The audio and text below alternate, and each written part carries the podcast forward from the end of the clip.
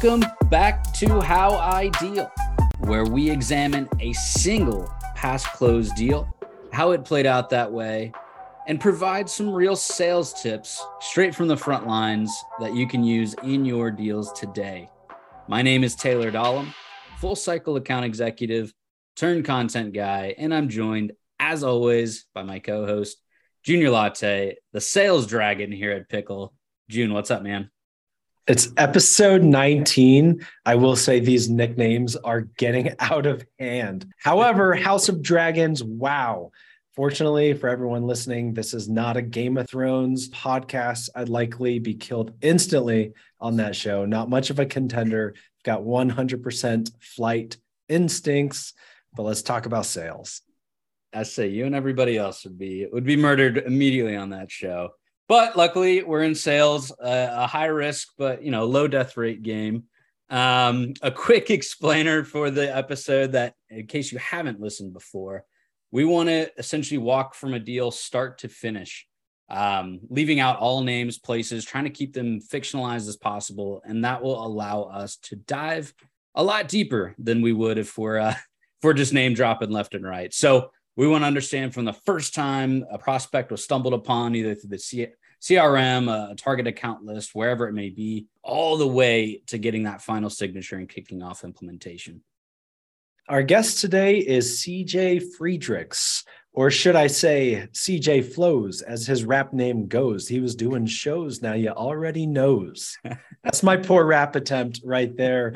CJ started off on the rap scene. I mean, we don't typically highlight, you know, non SaaS experience in our intro, but I think a lot of us can relate, maybe not to the rapping, but, you know, to the Panera Breads or the Pizza Pit. So I had to throw that into the intro. CJ then hit, you know, the cell scene as an SDR. He went from SDR to senior AE in six months, which is incredibly fast. He's currently an enterprise account director at High5. CJ, you know, tell us about the rap game, but also tell us about what you do in your role today and what problems High5 solves.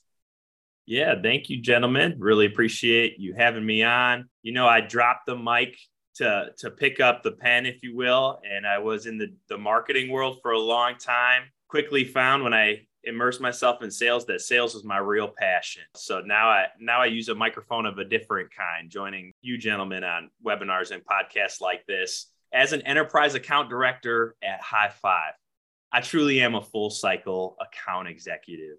Here at High5 we are doing some really cool things in the talent space. We are an innovation on traditional staffing.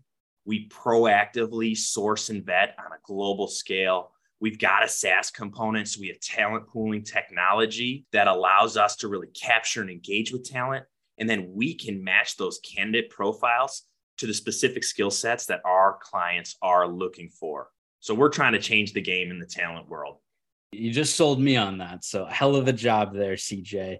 What deal are you walking us through today? Yeah, I've got a really cool deal to talk about with you guys today. What really makes this deal special is that this deal was closed within my first 90 days in a new position in a new industry. So there were certainly some team selling components. It really came down to, to prospecting fundamentals, right? I found the right people to talk to, and I found a creative way to get in front of them and I was still relatively new. So, guys, if you're out there, if you're new in a sales position, don't let that hinder you from going after your goals. There are resources all around you that you can use to catapult yourself to those wins, even within your first 90 days. This company that I had prospected was in the tech space. I come from a SaaS background, so I was very familiar with it. They're actually in procurement technology. They checked a lot of boxes for us, you know, 3,400 employees, rapidly scaling. They had a dedicated talent team that had over 20 hiring managers. So that's what really compelled me to reach out. CJ, we're going to look at this podcast a little bit different. We're going to say you've got 90 days to close a role and we'll like put the pressure on as if it hasn't happened. You know, where do you start and how'd you become aware about this company and what was the research here? 90 days. Let's get started. Absolutely.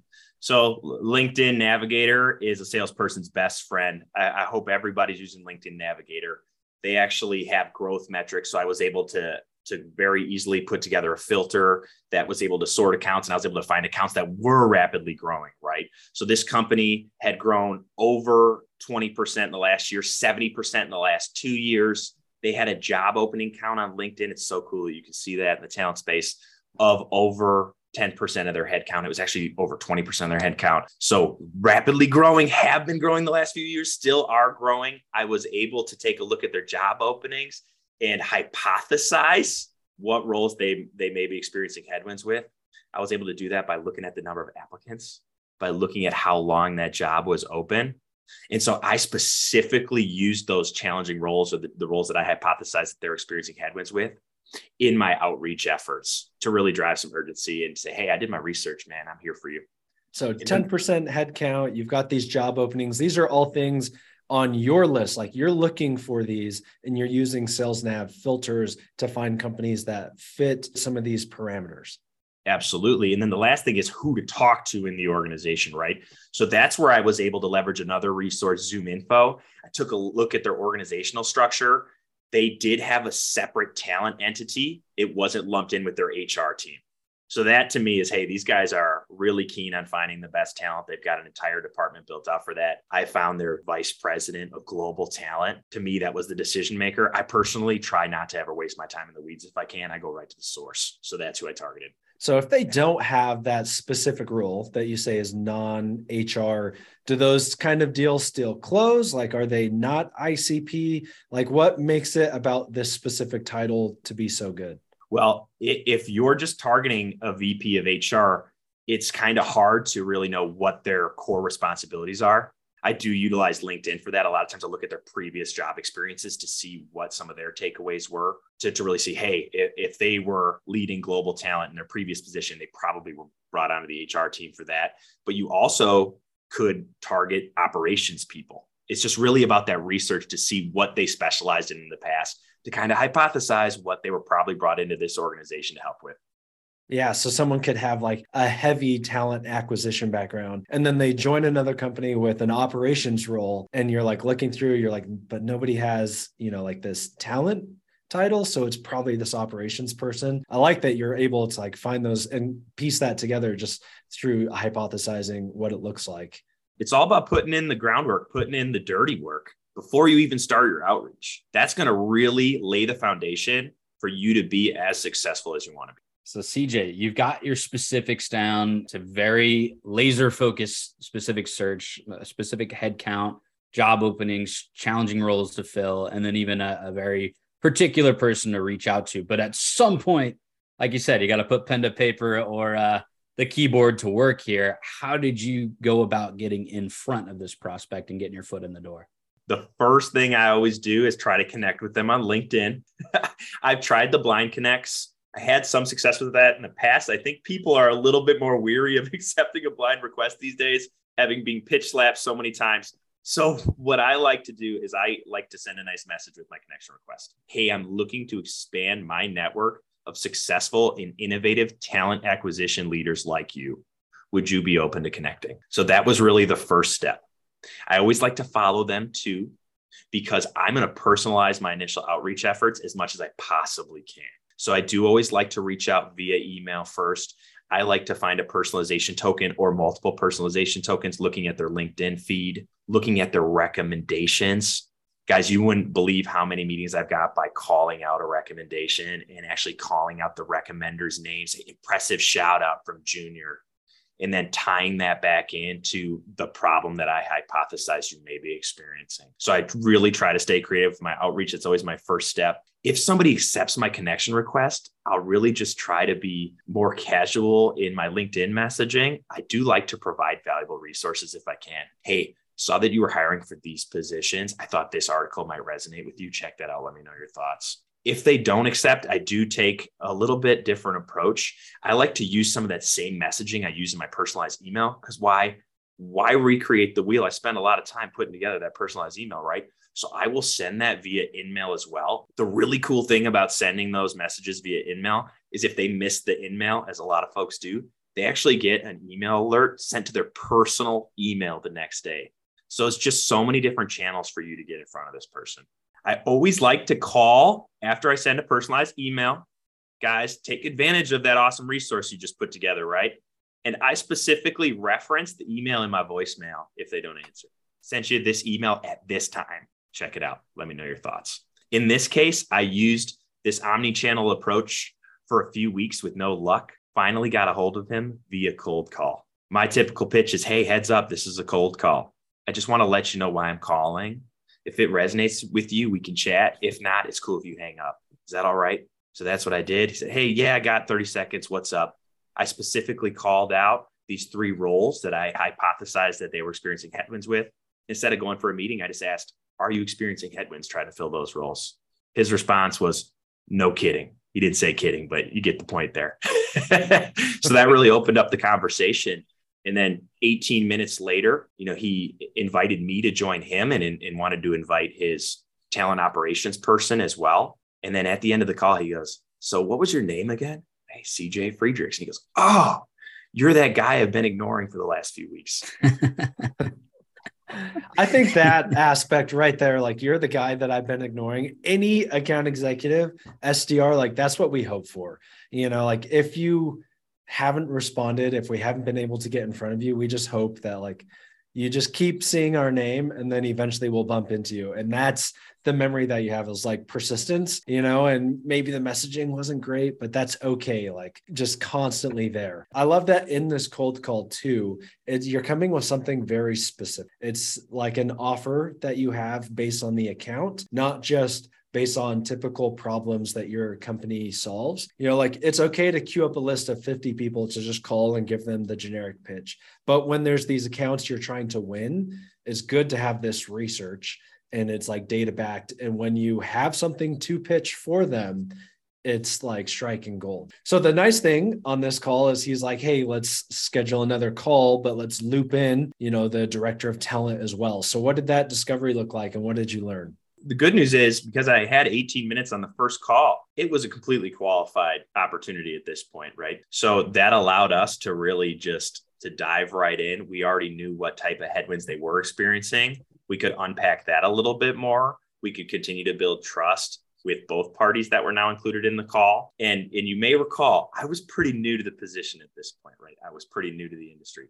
And so I did ask one of my colleagues who had been in the industry a little bit longer to join me in the call. He was the SME or the subject matter expert on the call. So that allowed me to take a little bit different position within those first few calls instead of being the subject matter expert, I could actually tee my SME up to be successful with questions. And then I really just helped keep everybody on track. I was more so like the quarterback of the call at this point. I added insight where I could, but I really just let my SME go to work. And we took the time to prepare as much as possible. I think it's it's so key for these discovery calls. You're not always going to have your questions teed up, but you need to know what information you have to get out of this first call. And so we're really a BANT organization. We that was our intent to get through BANT on this first call. We also needed to get the second party up to speed as to what our value propositions were and how we were going to help them. CJ, walk us through maybe the, some of the strategy the approach. Obviously, BANT, budget authority, need time as a as a you know a sales strategy. It's pretty old, pretty out there um, in terms of you know most people know what it is, but there's probably some more specific things that you're looking for in that meeting, as well as what was the main problem uh, that that ended up being surfaced while you were having that conversation. Before we even jumped into the problem, because I did have this subject matter expert on the call, we really wanted to position him as an authority leader in the space and as a global advisor. So we do this, we have this approach called earn the right. That's how we kick off the call. I'm CJ Friedrichs. Here's why it's important that you took this call here's why it's important that I brought my colleague in as well, because he can help you in a variety of different ways. He has even more experience than I do. So we're all here for you. I'd love to, to learn a little bit about you and your role in the organization. But ultimately, the point of this call is to make it all about you, to learn about you. We want to make sure that our initiatives align and that we're really able to solve some of these headwinds that you guys are facing.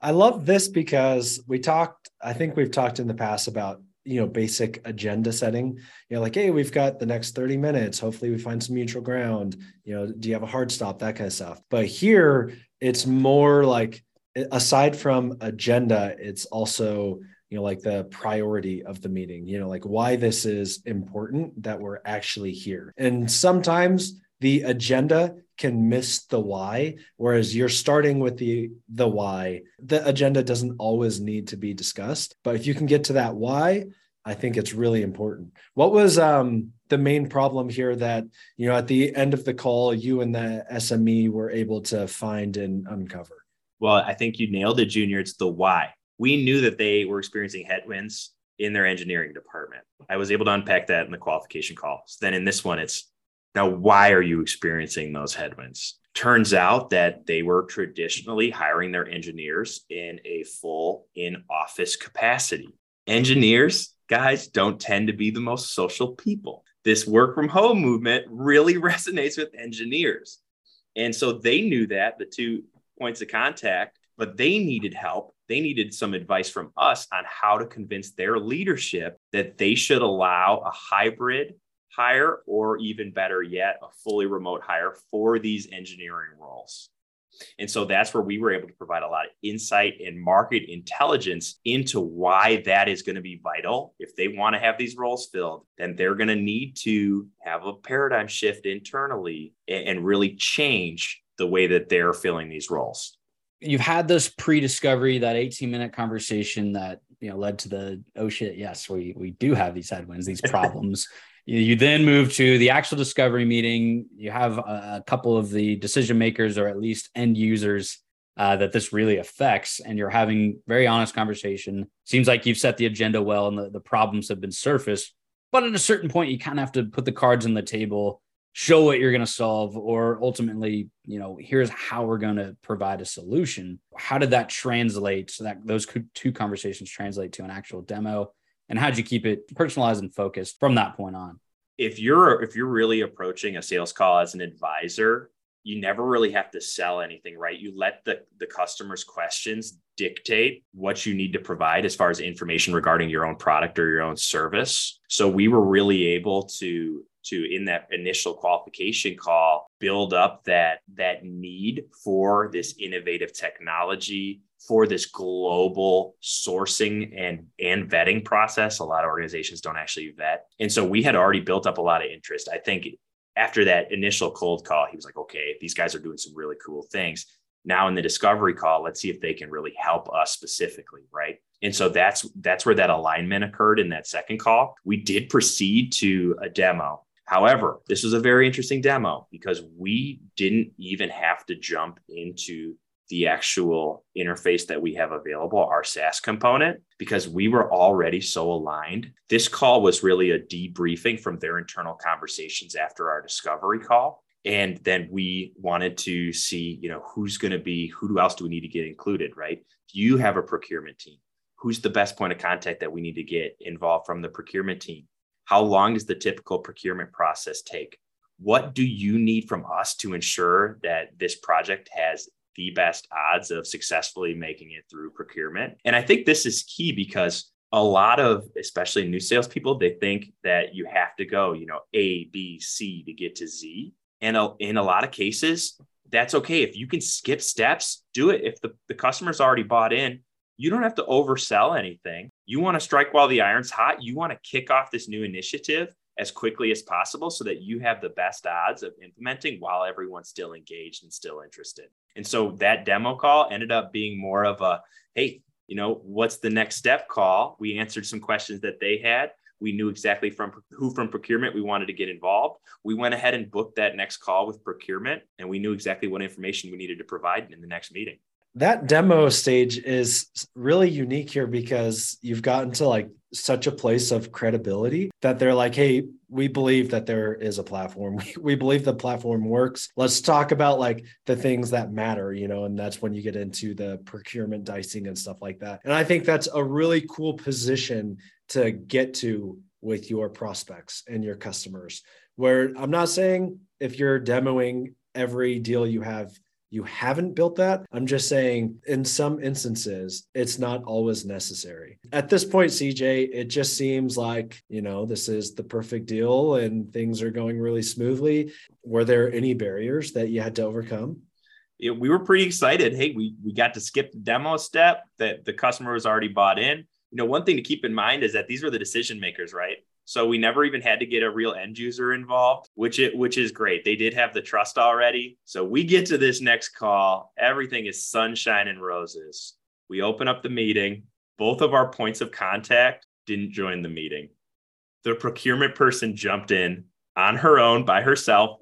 She was fully expecting somebody from her team, at least one of the parties, to be involved. We were expecting that. And so there was a curveball thrown here. And one thing that this really taught me and reinforced is the need to anticipate the unexpected. Have a plan for when the plan breaks down, right? I'm I'm privileged enough to have a buddy that's in procurement. And so I've had some previous conversations with him about this cuz I want to know when you get introduced into a meeting, what do you need to know? Because we can save our breath. They, we don't need to sell procurement on anything, on any of our features, on any of our functions. All that's important to procurement is we need to provide the business case. And the, the main reason we provide the business case is because procurement wants to make sure that they don't have something else on their shelf collecting dust that can solve the same problem that we're trying to solve. And then also they want to know the pricing. They want to make sure that they don't have any competitors that might be, you know, more affordable or more effective. And they also want to just make sure to put it plain and simply that they are not getting ripped off. And so knowing that, I went right into the business case. I went right into our pricing. I asked if they had any alternatives available that could solve the headwinds that we're trying to solve.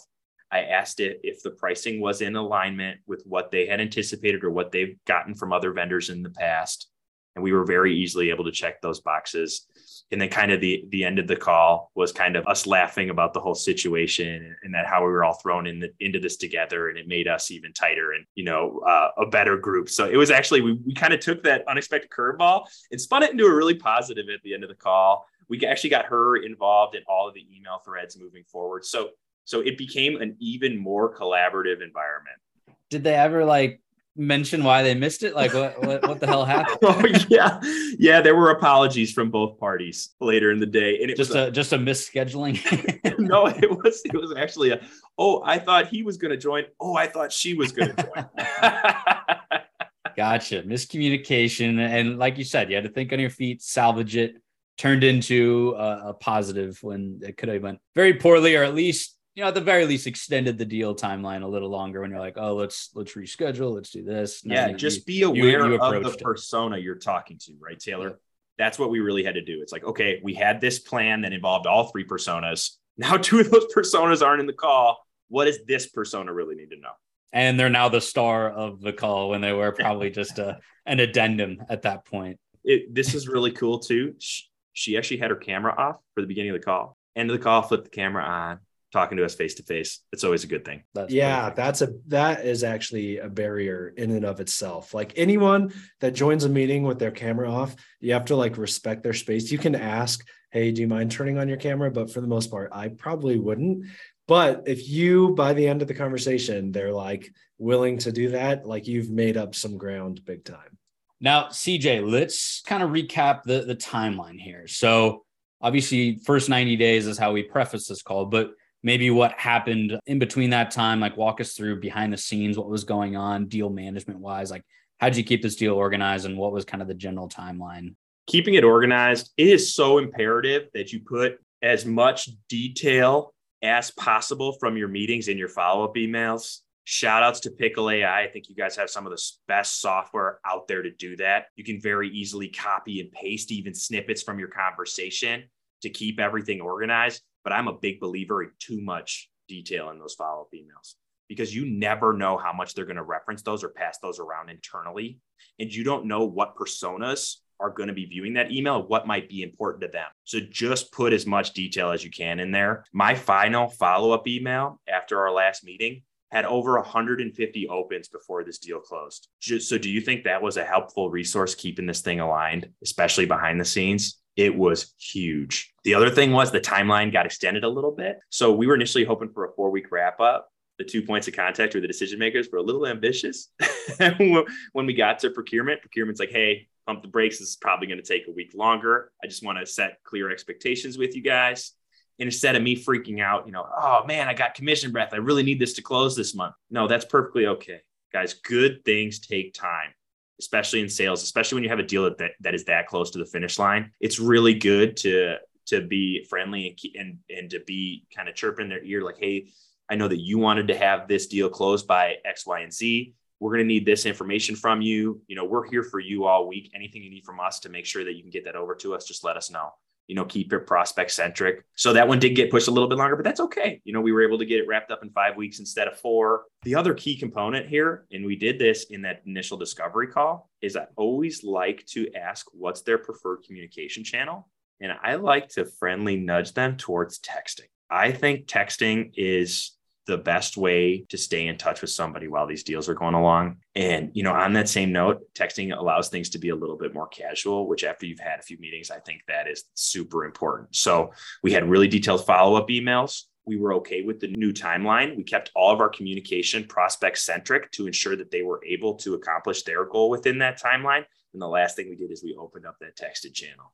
I think we've talked about this in the past, but opening up the texting channel is huge. In the past, I've literally sent in an email, "Are you open to texting?" You know, the least they say is no, right? That's the that's the worst that can happen. Okay, let's let's wrap up here. You know, what are three sales tips that you learned from this deal that you would, you know, give advice to any sales pro trying to win their own deals? Sales geek to sales geek, guys. After you've had a few meetings with somebody, remember they're a buddy now they're not necessarily Mr. Prospect anymore. They're one of your friends. How do you text with your friends? How do you communicate with your friends? Keep it casual as these deals progress. Second thing, make sure you're going to be creative in your messaging if you ever do need to drive urgency and keep it prospect centric.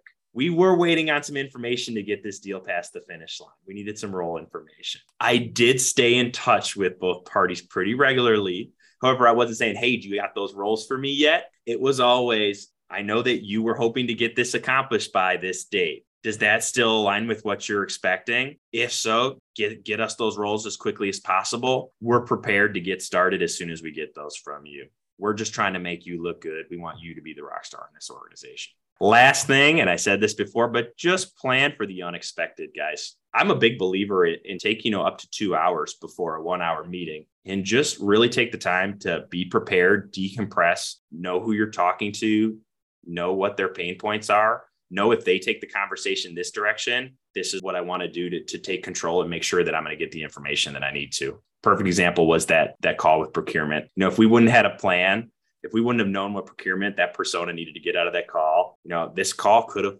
fell through the cracks. And I've seen deals fall apart at the procurement stage. So just plan for the unexpected.